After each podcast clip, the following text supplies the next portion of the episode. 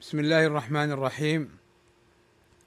إن الحمد لله نحمده ونستعينه ونستغفره ونعوذ بالله من شرور أنفسنا ومن سيئات أعمالنا. من يهده الله فلا مضل له ومن يضلل فلا هادي له. وأشهد أن لا إله إلا الله وحده لا شريك له. وأشهد أن محمدا عبده ورسوله. ألا وإن أصدق الكلام كلام الله وخير الهدى هدى محمد. وشر الأمور محدثاتها وكل محدثة بدعة وكل بدعة ضلالة وكل ضلالة في النار. أما بعد فقد توقفنا عند قول الشيخ العلامة محمد بن صالح العثيمين رحمه الله تعالى الضمير. والضمير من المسائل والمباحث المهمة التي يحتاج إليها المفسر. لمعرفة صاحب الضمير وعلى من يعود الضمير. فهذا المبحث من المباحث المهمة وهو في القرآن كثير. يقول الشيخ رحمه الله تعالى الضمير لغة من الضمور وهو الهزال لقلة حروفه أو من الإضمار وهو الإخفاء لكثرة استتاره. يعني أن الضمير مثلا مثل الفاعل كتبت تاء الفاعل. مثل آه أنت آه ما حضر إلا أنت. فإما أن يكون من قلة الحروف وهو الضمور وإما أن يكون من الخفاء وهو عدم ظهور اسم صاحبه. لأنك لو قلت ما حضر إلا هو والسامع لا يعرف من هو سيقول لك من هو الذي حضر؟ فاذا الضمير فيه نوع من الخفاء. وفي الاصطلاح ما كني به عن الظاهر اختصارا. هذا عند العرب استعملوا الضمير عن الاسم الظاهر من باب الاختصار في الكلام. وقيل ما دل أي الضمير هو ما دل على حضور مثل أنا أو غيبة يعني كهو وهي لا من مادتهما يعني لا من لفظة غاب أو حضر وإنما يفهم الحضور أنا للمتكلم أو المخاطب أنت أو غيبة هو أو هي للغائب أو الغيبة. فقول لا من مادتهما أي لا من كلمة حضور ولا من كلمة غيبة. فمثلا أنا لما أقول لشخص أنت هذا حضور وأنا حضور. لأنه يعني لا يعقل أن أقول لشخص غير حاضر أنت فعلت هذا. فخطابي له دليل على حضوره. لكن هل قلت في كلامي أنت حاضر وكذا وكذا؟ لا لم أقل كلمة حضر ولا كلمة غائب. كتب أي هو وذهب أي هو. فهنا يعني الضمير دل على الغياب من غير مادة وكلمة غاب. طيب. فإذا كلاهما تعريفان عند أهل البلاغة وأهل اللغة لأن هذا المبحث من جانب تفسيري ومن جانب أيضا لغوي بلاغي وكذا المبحث الذي يليه. فإذا الضمير ما كني به عن الظاهر اختصارا اختصارا مفعول لأجله أي بسبب الاختصار أو لأجل الاختصار. قال فالدال على الحضور نوعان. يعني الضمير الذي يدل على الحضور نوعان. ما وضع للمتكلم ما وضع أي ما استعملته العرب للمتكلم. مثل قوله وأفوض أمري إلى الله. أفوض أفوض فعل مضارع مرفوع علامة رفعه الضمة.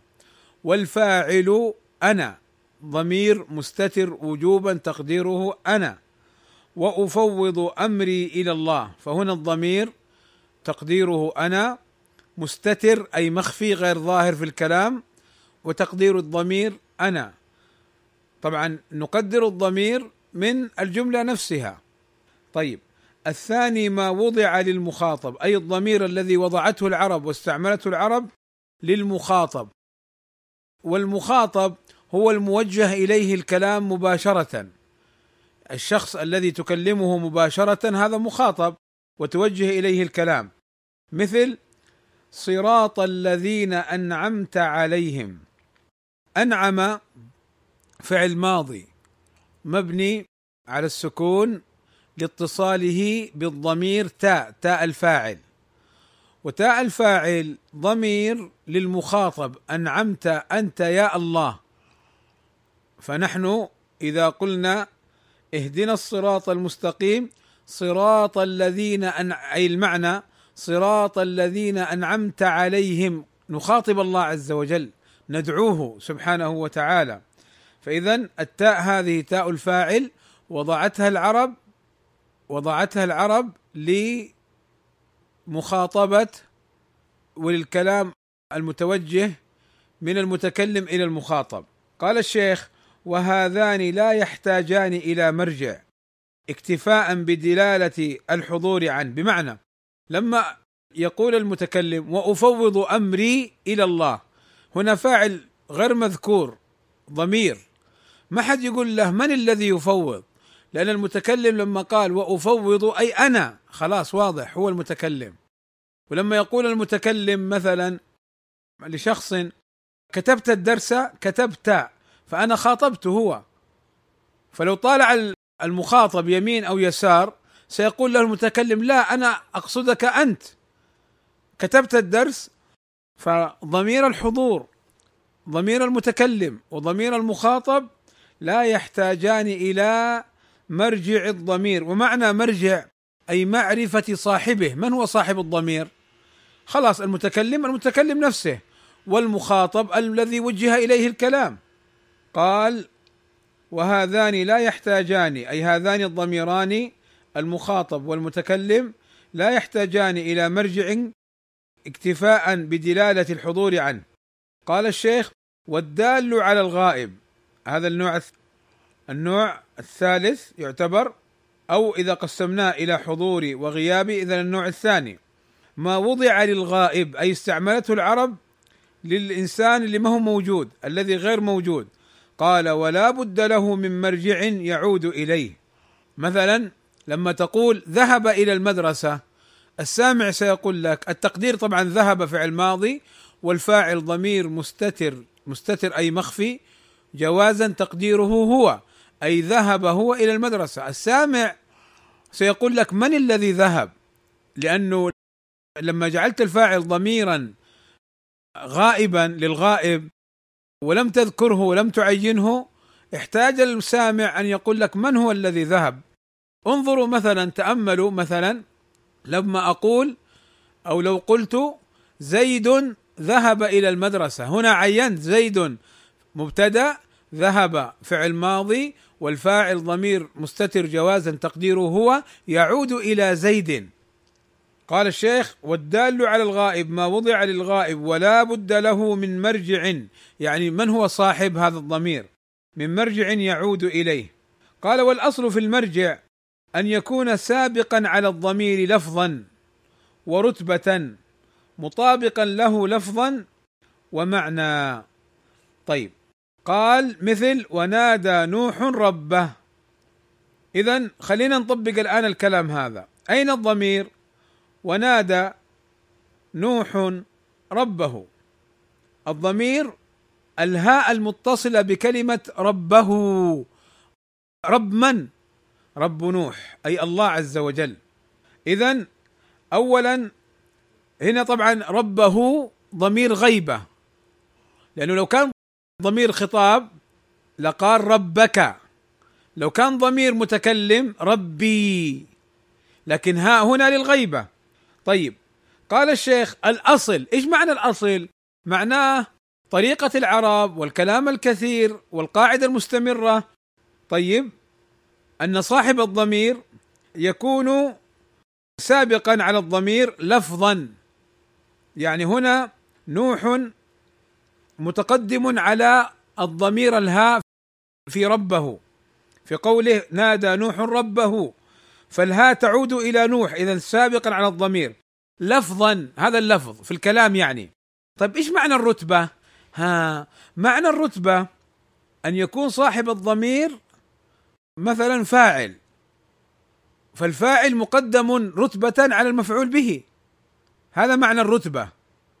الرتبة بمعنى من ناحية القوة. لأن الجملة الفعلية إذا كان الفعل متعديا تتكون من فعل وفاعل ومفعولا به. طيب قال مطابقا له لفظا. ونادى نوح ربه. رب نوح نوح مذكر. فكان الضمير للمذكر. بينما مثلا لو كان صاحب الضمير مؤنث لقال ربها مثلا. ربها. هاء التأنيث. هذا لفظا مطابقا له لفظا ومعنى يعود لمذكر أيضا. طيب هذا الأصل. قال وقد يكون مفهوما من مادة الفعل السابق. مثل اعدلوا هو أقرب للتقوى. وقد يكون المرجع مفهوما من مادة الفعل السابق. اعدلوا هو. هو الضمير هذا يعود إلى ماذا؟ إلى العدل. اعدلوا. فين مرجع الضمير؟ الضمير يعود إلى العدل. فهو مذكور قبله سابق له لفظا ورتبة ومطابقا له لفظا ومعنى. لأنه ما قال اعدلوا هي أقرب قال هو. طيب قال وقد يسبق لفظا يعني صاحب الضمير يسبق الضمير لفظا لا رتبة يجوز هذا. يعني يكون متقدما من جهة ماذا؟ من جهة اللفظ. طيب ومتأخر من جهة الرتبة. قال مثل وإذ ابتلى إبراهيم ربه. فين الضمير؟ الهاء في كلمة ربه. طيب الهاء هذه تعود إلى من؟ أي رب إبراهيم. إذا إبراهيم. طيب. إبراهيم إيش إعرابها؟ نشوف. ابتلى فعل ماضي والفاعل هو ربه أي أن الله ابتلى إبراهيم. ربه فالفاعل ربه ورب مضاف والهاء ضمير متصل في محل جر بالإضافة. إبراهيم مفعول به مفعول به. طيب. اذا الضمير هذه الضمير ها عادت إلى إبراهيم وإبراهيم إعرابه مفعول به. والمفعول به متأخر عن الفاعل من جهة الرتبة. متأخر عن الفاعل من جهة الرتبة. طيب كيف جاز أن يعود إلى إبراهيم وهو متأخر من جهة رتبة؟ إذا كان متقدما لفظا جاز. ولكن لا يجوز في كلام العرب أن تقول وإذ ابتلى ربه إبراهيم. لماذا؟ لأن الهاء سيكون صاحبها متاخرا لفظا مذكور بعد الفاعل ومتاخرا رتبة مفعول به. قال الشيخ وقد يسبق رتبة لا لفظا حمل كتابه الطالب. هنا الضمير الهاء في كتابه تعود إلى من؟ إلى الطالب والطالب فاعل. فالضمير يعود إلى الطالب والطالب صاحب هذا الضمير متاخرا لفظا لكنه متقدم من جهة الرتبة لأنه فاعل لأنه حمل فعل ماضي وكتابه مفعول به والطالب فاعل فجاز. قال الشيخ وقد يكون مفهوما من السياق يعني قد يكون صاحب الضمير ومرجعه مفهوما من السياق. كقوله تعالى ولأبويه لكل واحد منهما السدس مما ترك إن كان له ولد. فالضمير يعود على الميت المفهوم من قوله مما ترك ولأبويه. هنا ضمير في أبويه. يعود إلى من؟ إلى الميت لأن الآية تتكلم عن إرث الميت. كيف يوزع ماله؟ فإذا يفهم من سياق الآيات صاحب الضمير ولأبويه أي لأبوي الميت. لكل واحد منهما السدس مما ترك. من اللي ترك؟ الميت. أي مما خلف من الإرث من المال. إن كان له الضمير مرجعه إلى الميت. فإذا الشيخ يقول لك إنه صاحب الضمير ومرجعه قد يكون مذكورا والأصل فيه أن يكون سابقا على الضمير لفظا ورتبه وأنه قد يكون مفهوما من مادة الفعل وأنه قد يسبق لفظا لا رتبه وقد يسبق رتبة لا لفظا وأنه قد يكون مفهوما من السياق أي صاحب الضمير. ثم قال وقد لا يطابق الضمير معنى أي صاحبه لا يطابقه من جهة المعنى. قال مثل قوله ولقد خلقنا الإنسان من سلالة من طين ثم جعلناه نطفة. فالضمير يعود على الإنسان باعتبار اللفظ لأن المجعول نطفة ليس الإنسان الأول. اذا ولقد خلقنا الإنسان من سلالة من طين ثم جعلناه أي جعلنا الإنسان فالضمير يرجع إلى الإنسان من جهة مطابقة اللفظ. لكن من جهة المعنى ثم جعلناه ولقد خلقنا الإنسان من سلالة من طين ثم جعلناه نطفة. في مراحل تكوين الإنسان الذي خلقه الله عز وجل وجعله نطفة النطفة ثم الدم ثم العلقة ثم المضغة ثم إلى آخره. فهنا طابقه من جهة اللفظ ولكن من جهة المعنى هو يعود إلى شيء آخر. قال الشيخ وإذا كان المرجع صالحا للمفرد والجمع جاز عود الضمير عليه بأحدهما. كقوله مثل ومن يؤمن بالله ويعمل صالحا يدخله جنات تجري من تحتها الأنهار خالدين فيها أبدا. قد أحسن الله له رزقا. ومن يؤمن بالله ويعمل صالحا يدخله جنات تجري من تحتها الأنهار خالدين فيها أبدا. قد أحسن الله له رزقا قوله تعالى ومن يؤمن ومن يؤمن بالله. يؤمن فعل مضارع. أين فاعله؟ فاعله يرجع إلى من؟ أي الذي؟ أو من الشرطية. من هنا الشرطية؟ ففاعلها يرجع إلى من؟ فجاز عود الضمير يعني وتقديره بالمفرد يؤمن هو. ولذلك قال ويعمل هو صالحا. مع أنه من يجوز للمفرد ويجوز للجمع. أي المؤمن الذي يعمل الصالحات. المؤمن بالله ويعمل الصالحات. ويجوز أيضا أن يكون التقدير كل مؤمن فيعود لجمع. فجاز عود الضمير إلى اللفظ المحتمل للمفرد وللجمع بلفظ المفرد أو بلفظ الجمع في غير القرآن مثلا. ثم قال الشيخ والأصل اتحاد مرجع الضمائر إذا تعددت. والأصل اتحاد مرجع. يعني الأصل أن تكون الضمائر كلها مرجعها لواحد ولو تعددت. مثلا قوله تعالى علمه شديد القوى ذو مرة فاستوى وهو بالأفق الأعلى ثم دنا فتدلى. فكان قاب قوسين أو أدنى فأوحى إلى عبده ما أوحى. اذا علمه من الفاعل علم هو؟ ذو مرة فاستوى هو وهو بالأفق الأعلى. هذه ضمائر ثم دنا هو فتدلى هو فكان هو قاب قوسين أو ادناه أو أقرب هو. فأوحى إلى عبده ما أوحى هو. اذا الضمائر هذه متعددة. أكثر من ضمير هنا. هل نفسرها في كل كلمة على معنى؟ قال الأصل أن الضمائر ترجع إلى آه، شيء واحد وهو هنا جبريل. أي علم جبريل النبي صلى الله عليه وسلم. حينما يعني قال فاستوى جبريل وهو أي جبريل بالأفق إلى آخره.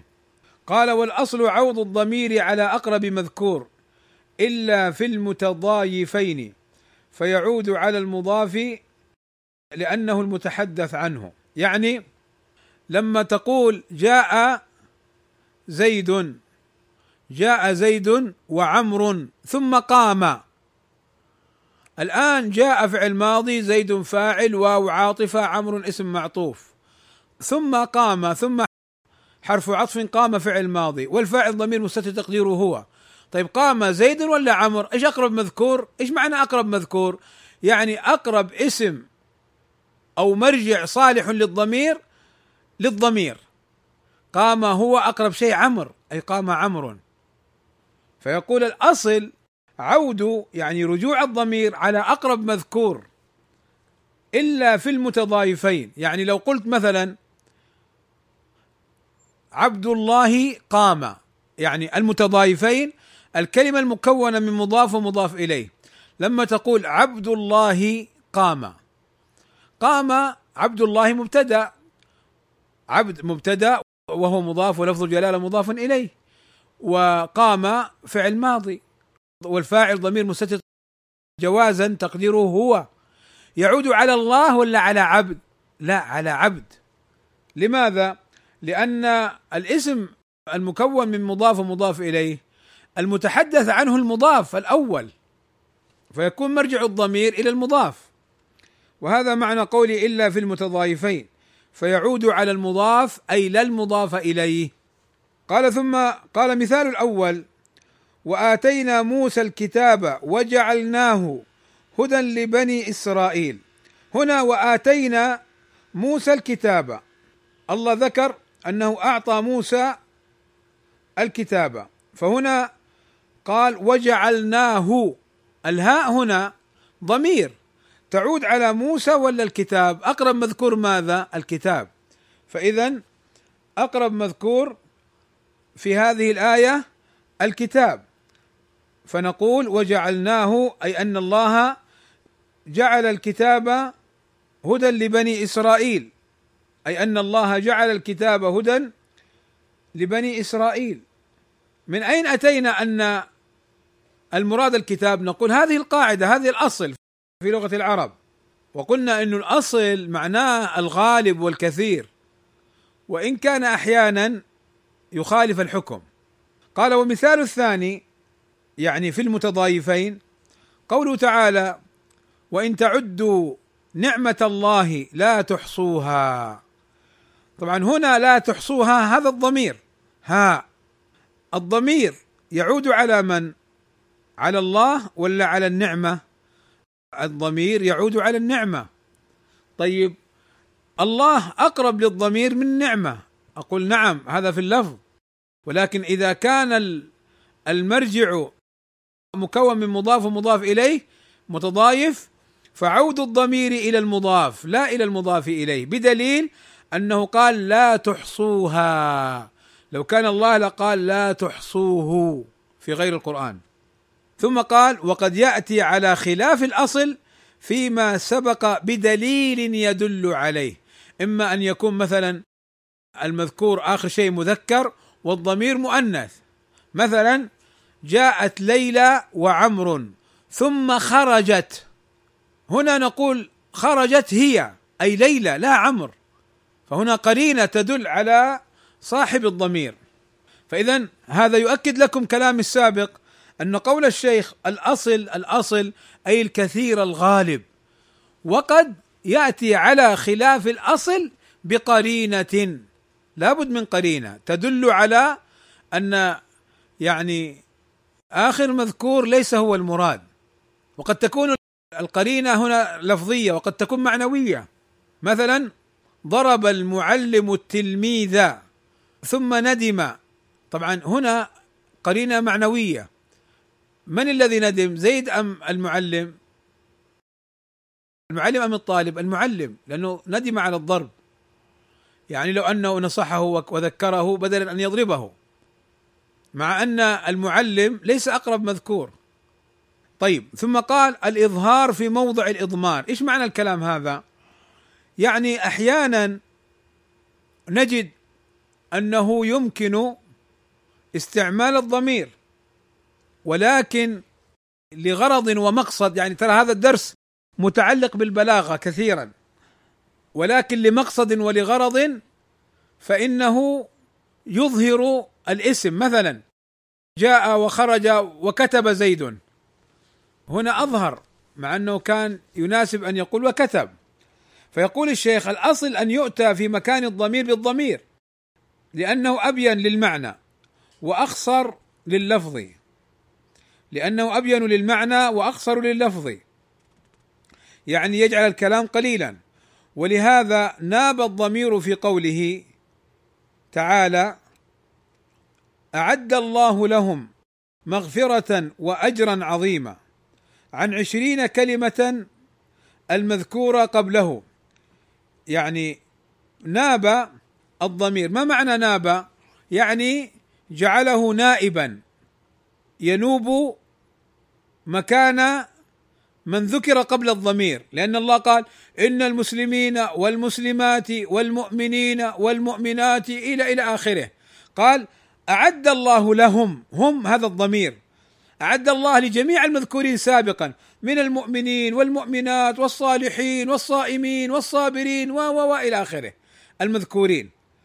لأنه لو أظهرهم لو قلنا في غير القرآن أعد الله للمؤمنين والمؤمنات والمسلمين والمسلمات والصابرين والصابرات إلى آخره. ولكن اختصارا قال الله أعد لهم مغفرة وأجرا عظيما. قال ناب عن عشرين كلمة المذكورة قبله قال وربما يؤتى مكان الضمير بالاسم الظاهر وهو ما يسمى الإظهار يعني إظهار الاسم في موضع الإضمار في موضع الاختصار أو الإخفاء. وله فوائد كثيرة تظهر بحسب السياق. منها الحكم على مرجعه بما يقتضيه الاسم الظاهر. هذه فائدة.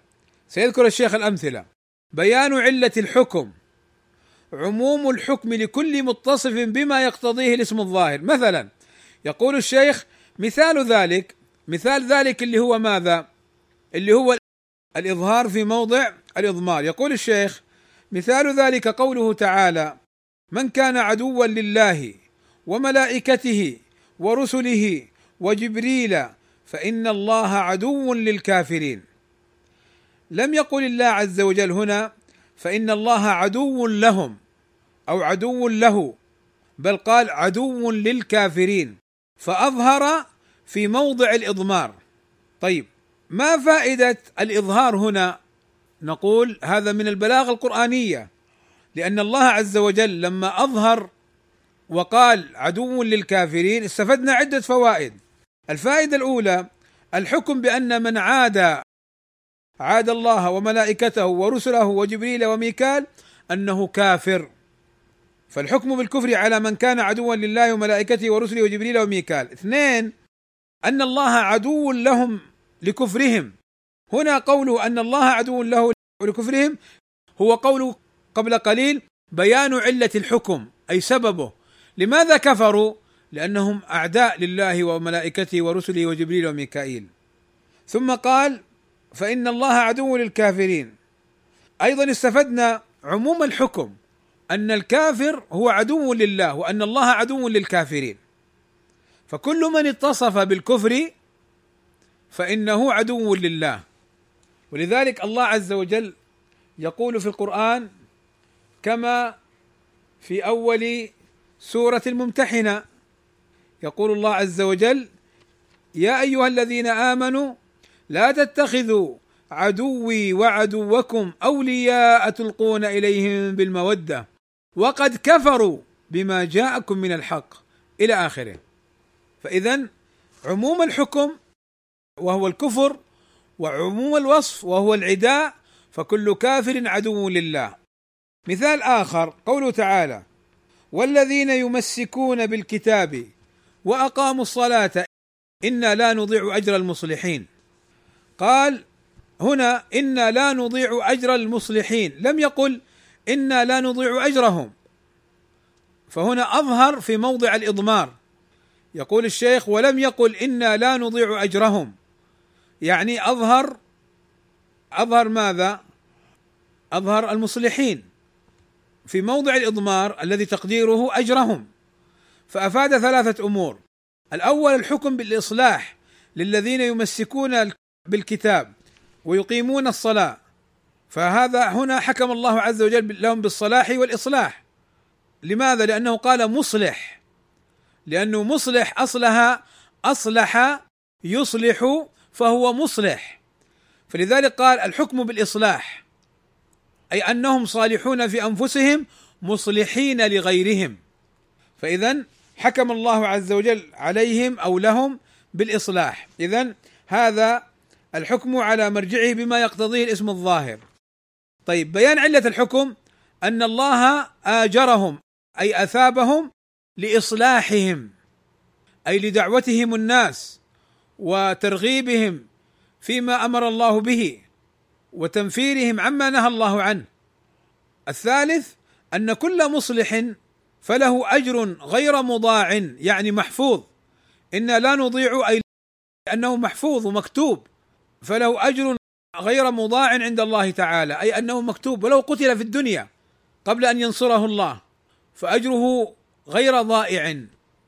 فالمصلح الذي يدعو إلى الله عز وجل وقد يتعرض إلى الأذى والبلاء من أهل السوء والفساد. من المجرمين من أهل البدع وأهل الفساد وقد يضربونه إلى الموت فإنه وإن مات وإن ظلم إلا أن أجره محفوظ عند الله عز وجل. وإن سبه الناس وإن شتمه الناس وقالوا فيه ما ليس فيه ورموه بما هو منه بريء فالإنسان يعرف نفسه مع ربه وأنه ملازم للحق. فلا يضره شتم الشاتمين ولا شناعة الشانئين هذا كله استفدناه من ماذا؟ من الإظهار في موضع الإضمار. طيب يقول الشيخ: وقد يتعين الإظهار كما لو تقدم الضمير مرجعان يصلح عوده إلى كل منهما والمراد أحدهما مثل اللهم أصلح للمسلمين ولاة أمورهم وبطانة ولاة أمورهم إذ لو قيل وبطانتهم لأوهم أن يكون المراد بطانة المسلمين. ولكن لما قال وبطانة ولاة أمورهم أي بطانة الولاة. والبطانة هم الخواص المقربون عند ولاة الأمر. فهنا الشيخ يقول يتعين الإظهار منعا للتوهم منعا للتوهم. ضمير الفصل قال ضمير الفصل يعني هذا النوع من الضمائر يفصل بين المبتدأ والخبر وهو أيضا في القرآن موجود. يقول الشيخ ضمير الفصل حرف بصيغة ضمير الرفع المنفصل يقع بين المبتدأ والخبر إذا كانا معرفتين. اذا هذا الضمير هذا الضمير ليس كالضمائر السابقة ولكن هنا أتي به للفصل بين المبتدأ والخبر. كقولك مثلا محمد هو الشاعر محمد هو المجتهد. طيب يقول الشيخ ويكون بضمير المتكلم. كقوله تعالى إنني أنا الله. طيب إنني إن حرف توكيد. والياء ضمير متصل إنني للمتكلم. إنني أي أنا. الياء ضمير متصل في محل نصب اسم إن. أين خبره الله؟ إنني أنا. أنا هذه ماذا؟ نقول هذه ضمير فصل. حرف بصيغة الضمير. أنا. طيب. طبعا لها فوائد. إما التوكيد وإما الحصر وإما الفصل. طيب. وقوله وإنا لنحن الصافون. التقدير في غير القرآن وأنا الصافون لنحن ضمير أتي للفصل بين المبتدأ والخبر أو بين اسم إن وخبرها. كذلك هنا اسم إن وخبرها.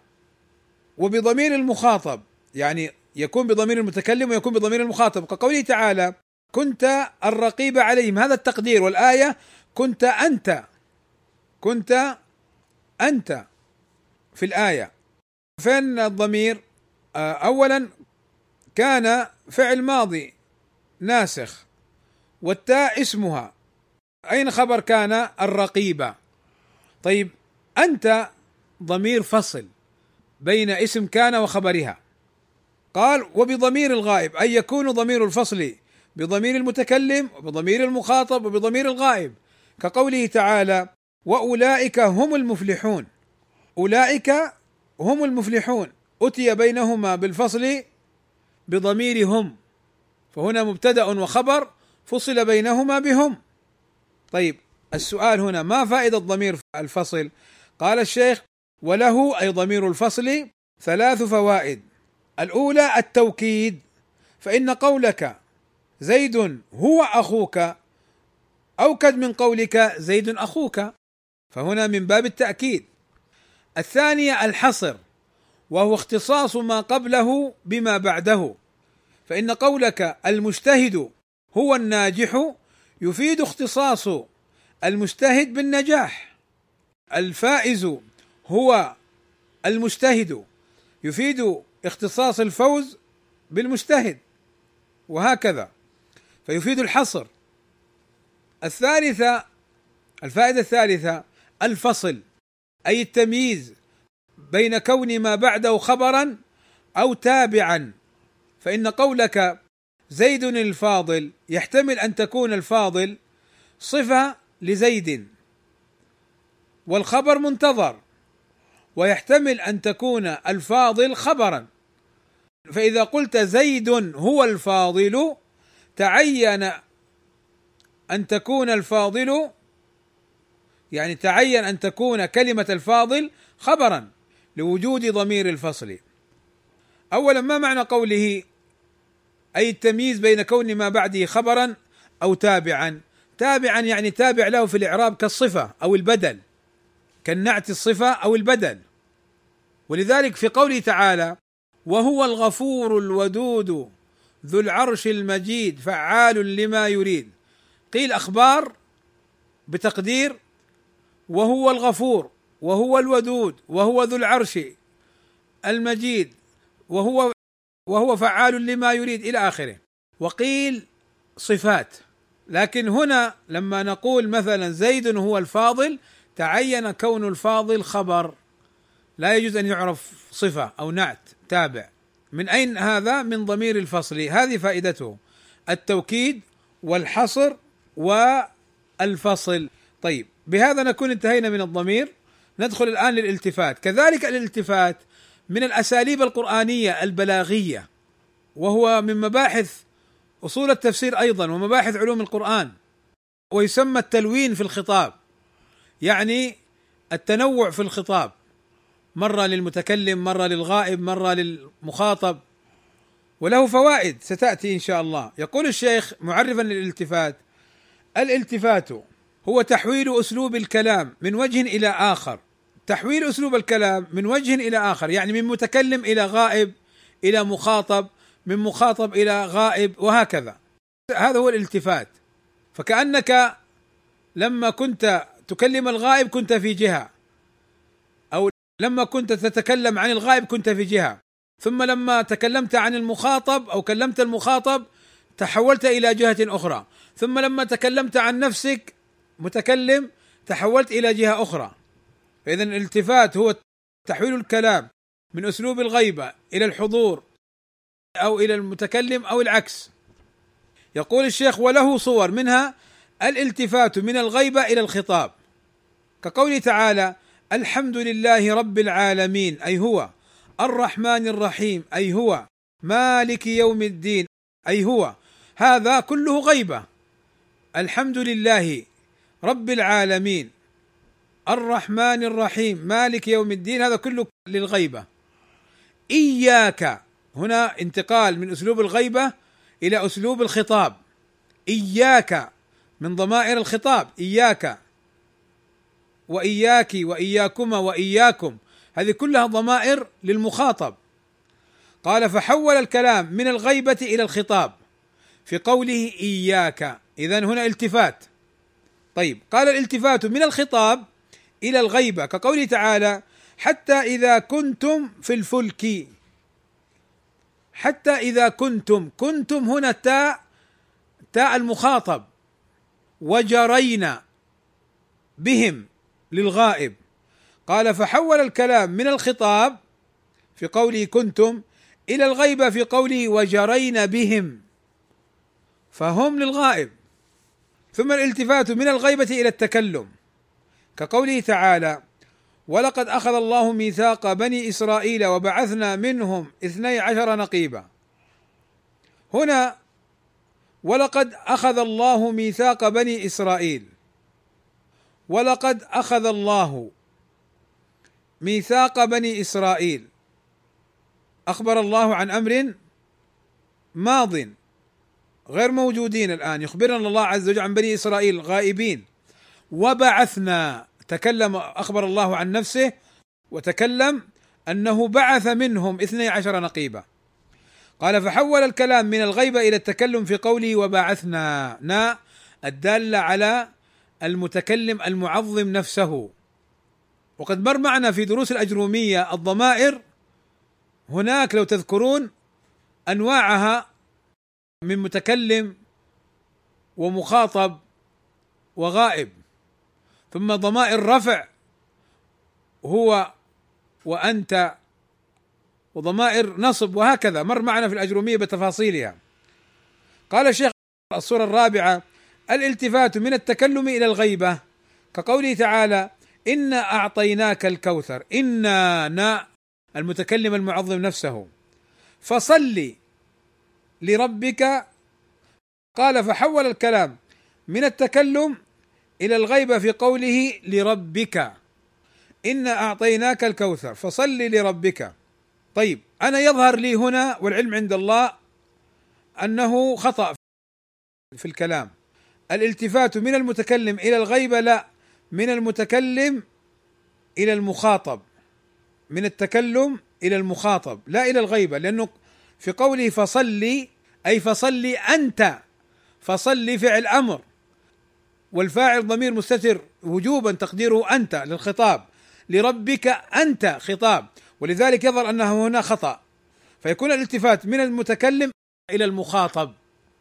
هذا الذي يظهر لي. والله أعلم. فصلي لربك. لأنه لو كان الغيبه لقال فصلى لربه. لكن الكاف هنا للمخاطب. وهل يعني الشيخ مثلا فصلي لربك إنه الرسول غير موجود؟ لا الآية نزلت عليه والخطاب له. فاذا هنا تحول الخطاب من التكلم من المتكلم إنا أعطيناك الكوثر إلى المخاطب فصل أنت لربك أنت خطاب للنبي صلى الله عليه وسلم. والله أعلم. قال الشيخ وللالتفات فوائد. آه هنا بين الشيخ لماذا يعني يتنوع أسلوب التكلم من خطاب لمتكلم لغائب لكذا لكذا. قال اولا حمل المخاطب على الانتباه لتغيير وجه الأسلوب عليه. يعني لما واحد يقول لك مثلا على سبيل المثال حضر زيد وقم أنت لما يقول وقم يلفت انتباهك. لأنه لما قال لك حضر كان يتكلم عن شيء غائب. ثم لما خاطبك لفت نظرك. لو قال حضر زيد وأنا سأقوم لما غير الأسلوب وتكلم عن نفسه تنظر للمتكلم. إيش عنده ماذا يريد أن يقول؟ قال أيضا حمله أي المخاطب على التفكير في المعنى. ليش غير الأسلوب؟ ليش فارق بين ذا وذا؟ لأن تغيير وجه الأسلوب يؤدي إلى التفكير في السبب. طيب ثلاثة دفع السآمة والملل عنه. يعني تنوع الأساليب يدفع الملل. مرة مخاطب يفكر ومرة غائب يفكر مرة متكلم يفكر. فيدفع عنه السآمة والملل بأسلوب واحد لأن بقاء الأسلوب على وجه واحد يؤدي إلى الملل غالبا. قال الشيخ وهذه الفوائد عامة للالتفات في جميع صوره. يعني هذه فائدة الالتفات آه، في لغة العرب وأيضا في القرآن. ولكن هنا تنبيه من الشيخ مهم ودقيق وهي أنه قد يكون الالتفات في الآية قد يكون الالتفات في الآية له معنى يخصه بسبب سياق الآيات. قال أما الفوائد الخاصة فتتعين في كل صوره حسب ما يقتضيه المقام. يعني مثلا الحمد لله رب العالمين الرحمن الرحيم مالك يوم الدين إياك نعبد وإياك نستعين. هنا هنا غيبة ثم خطاب. ويظهر أن الخطاب إياك يعني الالتفات فيه نوع من آه، التعظيم لله عز وجل وطلب العون منه والرحمة وأيضا الالتفات هنا تعيين استحقاق الله عز وجل بالعبادة وتفرده بها أنه هو المستحق دون غيره للعبادة وأنه هو الذي يعين ولا يعين غيره. أيضا مع تقديم ما حقه التأخير لأنه إياك تقدير الكلام نعبدك ونستعينك. فلما قدم ما حقه التأخير دل على الاختصاص والتعيين. فإذا في كل آية يعني تفسر بحسب ما يناسبها من فوائد الالتفات. ثم قال الشيخ والله أعلم وصلى الله وسلم على نبينا محمد وعلى آله وصحبه أجمعين. تم ولله الحمد رب العالمين. أقول بارك الله فيكم بهذا انتهينا من هذا الكتاب وهو كما سبق معنا في بدايته كتاب يعني مختصر وفيه فوائد عظيمة وفيه قواعد مهمة لطالب العلم وهو آخر هذه الدروس واللقاءات آه، المتعلقة بأصول التفسير. والحقيقة في ختام هذا الدرس أريد أن أنبه إلى أمور. بارك الله فيكم. الأمر الأول آه، يتساءل بعض الطلاب عن انفصال إذاعة السنة عن المعهد. والحقيقة إنه هذا الانفصال حصل بسوء فهم غير مقصود من إدارة المعهد. ظنا منهم أن الأخ القائم على الإذاعة لا يريد البث آه، للشيخ آه، عبد المجيد جمعة وأنه من باب يعني العنصرية لا لا نبث للجزائريين أو أو إلى آخره. وهذا كلام حقيقة يعني آه، أنا أجزم أن الإخوة في الإدارة يعني لم يقصدوا سوءا وإنما يعني لم يفهموا مقصود الأخ. لأن الأخ جزاه الله خيرا لما آه، امتنع عن يعني التعاون مع المعهد في بث الدروس الجديدة بسبب أنه مشغول. الإذاعة عندنا إذاعة السنة على مدار 24 ساعة. ليست الإذاعة مثلا وقت الدروس فقط ثم تقفل. لا الإذاعة بفضل الله عز وجل اولا واخرا ثم بفضل أخينا القائم عليها جزاه الله خيرا هي تعمل 24 ساعة. فهذا أمر يعني لو تحمل دروس أخرى سيثقل عليه. هذا واحد. أيضا الأخ القائم على الإذاعة جزاه الله خيرا يعني لا ينزل الدروس إلا بعد مراجعتها وتصفيتها وتنقيتها. أنا أحيانا أسجل الخطبة أو أسجل محاضرة عبر الهاتف طيب وأرسلها إليه وأقول له يا أخي أنزلها في الإذاعة جزاك الله خيرا. فيراجعها ويصفيها فإن كانت بعد التصفية سليمة وجيدة أنزلها في الإذاعة. وإن كانت غير جيدة يقول لي والله التصفية يعني ما ساعدتني في آه، صفاء المادة فلا أستطيع أن أنزلها في الإذاعة. فأعذره ما في مشكلة. هو يريد أن تكون الإذاعة يعني الأصوات التي فيها صافية قدر إمكانه. فإن كانت الأصوات غير واضحة هو يأتي بتسجيل جديد أو أو إلى آخره. الأمر الثالث أن إذاعة السنة في الأصل غير تابعة للمعهد إذ أن إذاعة السنة كانت موجودة قبل يعني وجود المعهد وكانت الدروس موجودة. ثم حصل الالتقاء بين الإذاعة والمعهد والحمد لله كانت الأمور طيبة بينهم ولا زالت إن شاء الله هذا الذي نظن. ولكن هناك يعني سوء فهم بين الطرفين لا خلاف منهجي ابدا بفضل الله. هم يعني إخواننا وهو أخونا والأمور طيبة. ما في أي مشكلة. ولذلك الذي يظن أن انفصال المعهد أو مثلا عدم استمرارية الدروس أو كذا أو كذا عدم نقلها في المعهد أنه بسبب الشيخ عبد المجيد جمعة هذا كلام خطأ وغير صحيح. وأنا رحبت سابقا وأرحب اليوم أيضا وأكرر ترحيبي. بالشيخ الأستاذ الدكتور عبد المجيد جمعة من العلماء المعروفين بعلمهم ومنهجهم السلفي. وأنا أحث الطلاب والطالبات بالاستفادة والحضور.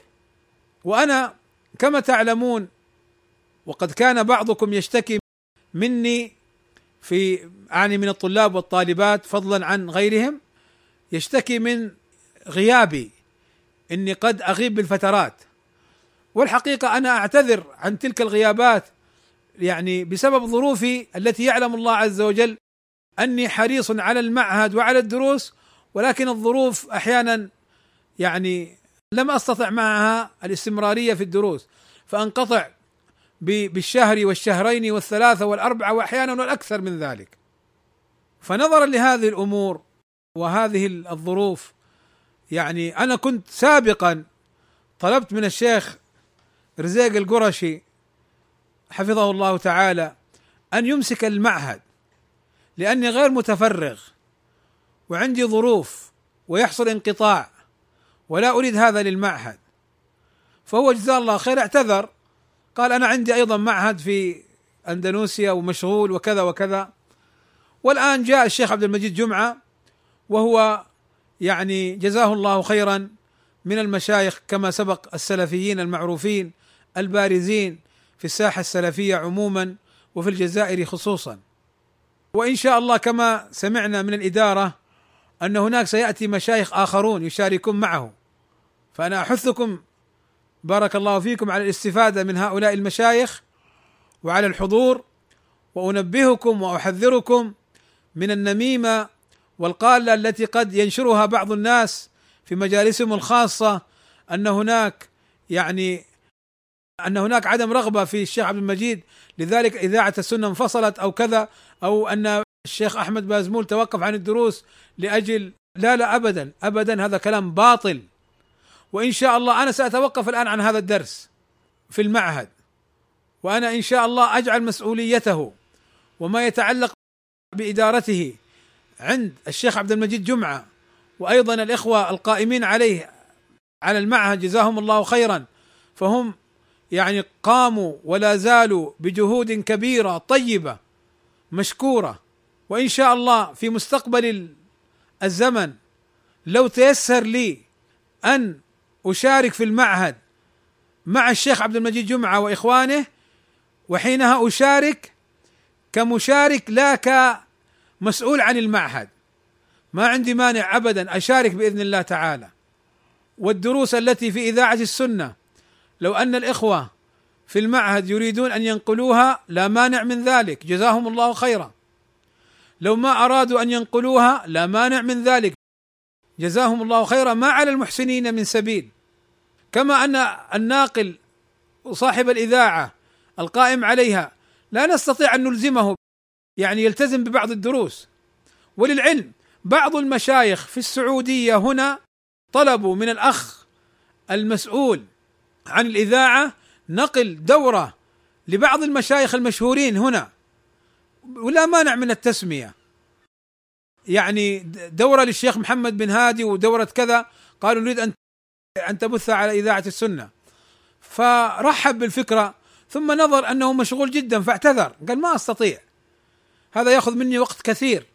ونحن في الإذاعة أيضا الأخ جزاه الله خير نقل للشيخ رحمه الله تعالى وشارك معنا. الشيخ حسن البنا رحمه الله تعالى في عدة كلمات ومشاركات. والشيخ خالد بن عبد الرحمن المصري جزاه الله خيرا ألقى محاضرة هنا. وغيره من المشايخ كالشيخ عادل منصور أيضا ألقى محاضرة عبر إذاعة السنة. لا عنصرية عندنا ولا إقليمية بل نرفضها. نحن سلفيون. أخي الذي في أقصى مكان كأخي الذي بجواري. السلفي. نحبه في الله ونتعاون معه. ولكن يعني لا يحل مال امرئ مسلم إلا بطيب من نفسه. فما نستطيع أن نرهق أو أن نكلف الأخ بأمر هو يعني قد يثقل عليه. وفي الجزائر اذاعات وفي السعودية اذاعات وفي كل مكان فيه سلفيون يوفرون اذاعات هل يطلب من الأخ إنه يعني أنقل للجميع؟ هذه الإذاعة لها برنامجها لها أمورها لها كذا. فالذين في الجزائر جزاهم الله خيرا فتحوا إذاعة وينقلون الدروس هناك وهذا أمر طيب. وكل إن شاء الله في سبيل الدعوة إلى المنهج السلفي. ولذلك أنا أعتذر إلى الإخوة القائمين في المعهد أعتذر لهم وأعتذر عنهم ويعني إن فهموا خطأ من اعتذار القائم على الإذاعة عن عدم نقل دروس الشيخ عبد المجيد جمعة إنه مقصوده الإقليمية والعنصرية وهذا كله يعني غير صحيح. وإن فهمت ذلك فالأخ يتأسف عن هذا. ربما يعني فهمتم من قوله في الجزائر عندهم إذاعات أو عندهم إذاعة في الجزائر أنه يريد إقليمية. لا لا لا والله. أنا كلمت الأخ وسألته مباشرة فقال لا لم أقصد هذا وإنما قصدت أنهم يستطيعون أن يقوموا بالبث من عندهم. والإخوة في المعهد القائمين في المعهد جزاهم الله خيرا لما أعلنوا انفصالهم عن الإذاعة هذا من حقهم. نحن لا نقول لهم إلا لازم يعني أن تبثوا الدروس في المعهد عن طريقنا. لا لا لا لا. لكل امرئ منهم يومئذ شأن يغنيه. روح هذه خذ راحتك ابدا. وأعتب عليهم فقط. أعتب عليهم آه، من كلمة البراءة من العهده ما كانت تنبغي بيننا ونحن. لنا سنوات عدة مع الأخ القائم على هذه الإذاعة ليلا ونهارا. وأنا والله لقربي منه أرى ما يعانيه. وما يتحمله من الصبر والمتاعب في سبيل البث والإذاعة. ولا مانع أن أخبركم بأمر في نهاية هذا اللقاء والذي يعني أسأل الله عز وجل أن يجعله لقاء يعني فيه الرحمة والسكينة والمودة والمحبة وأن لا يفرقنا من بعده. لا مانع أن أذكر لكم امرا من حرص هذا الأخ والقائم على الإذاعة على الإذاعة وعلى الدروس. أحيانا أقول له يا أخي أنا يعني لا أستطيع الحضور. سأتصل بك وألقي الدرس عن طريق الجوال. أكون في جدة ولا أكون مسافر ولا كذا. فيقول لي لا عن طريق الجوال الصوت غير واضح. وأنت يعني لما تكون عندي والأجهزة يعني مسجلة وواضحة وكذا وكذا يكون الصوت صافي جدا. فيستفيد الدرس مباشرة ثم بعد ذلك البث. فيحصل اعتذار عن الدرس بسبب رغبة الأخ في أن تنزل الصوتية صافية وواضحة لجميع الإخوة. فنقول له جزاك الله خيرا. كما نقول للإخوة في الإداريين في المعهد جزاكم الله خيرا. كما نقول أيضا لشيخنا الأستاذ الدكتور عبد المجيد الجمعه ومن سيشارك في المعهد جزاكم الله خيرا على المشاركة وعلى الدخول في هذا المعهد الذي أسأل الله عز وجل أن يوفق القائمين عليه إلى كل خير وأن يعني يحصل به النفع لجميع الطلاب والطالبات والمشاركين وأجدد اعتذاري عن ما حصل مني أو ما بدر مني من كلمات قد تسوء بعض الإخوة والأخوات وما حصل مني من تأخير إما بالغياب كلية أو التأخير عن الموعد ما ذاك إلا كما سبق لظروف الله يعلم بها. وأسأل الله عز وجل أن يوفقنا جميعا لما يحبه ويرضاه. وصلى الله وسلم على نبينا محمد وعلى آله وصحبه أجمعين. والحمد لله رب العالمين. تنبيه أخير عفوا. ستكون هناك إن شاء الله آه، بعض المحاضرات سيعلن عنها في إذاعة السنة. وستكون هناك إن شاء الله أيضا دروس جديدة سأفتحها بين المغرب والعشاء أو بعد صلاة العشاء مع التنسيق مع إدارة التوعية وشؤون المساجد بوزارة الأوقاف عندنا في مكة المكرمة. جزاهم الله خيرا. دروس عن طريق المسجد رسمية بعد المغرب أو بعد العشاء. كما سيعلن عنها لاحقا بإذن الله كما سيتم التنسيق لها إن شاء الله تعالى. هذا من باب الإعلان.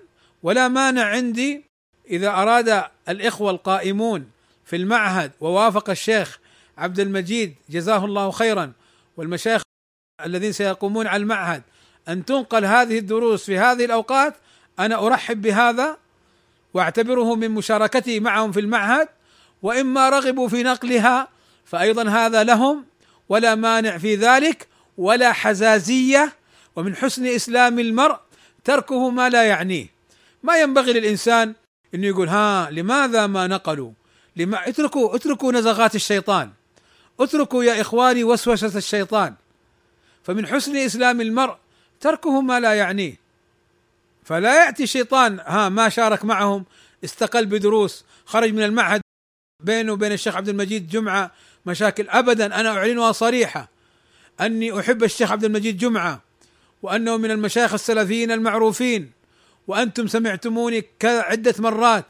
أذكره وأثني عليه وليس مثلي الذي يزكيه بل هو الذي يسأل عني. جزاه الله خيرا. فانتبهوا يا إخواني من نزغات الشيطان. ولا عنصرية عندنا ولا إقليمية نرفضها رفضا تاما. كلنا إخوة كلنا لآدم فلا فضل لعربي على عجمي إلا بالتقوى. وصلى الله وسلم على نبينا محمد وعلى آله وصحبه أجمعين والحمد لله رب العالمين.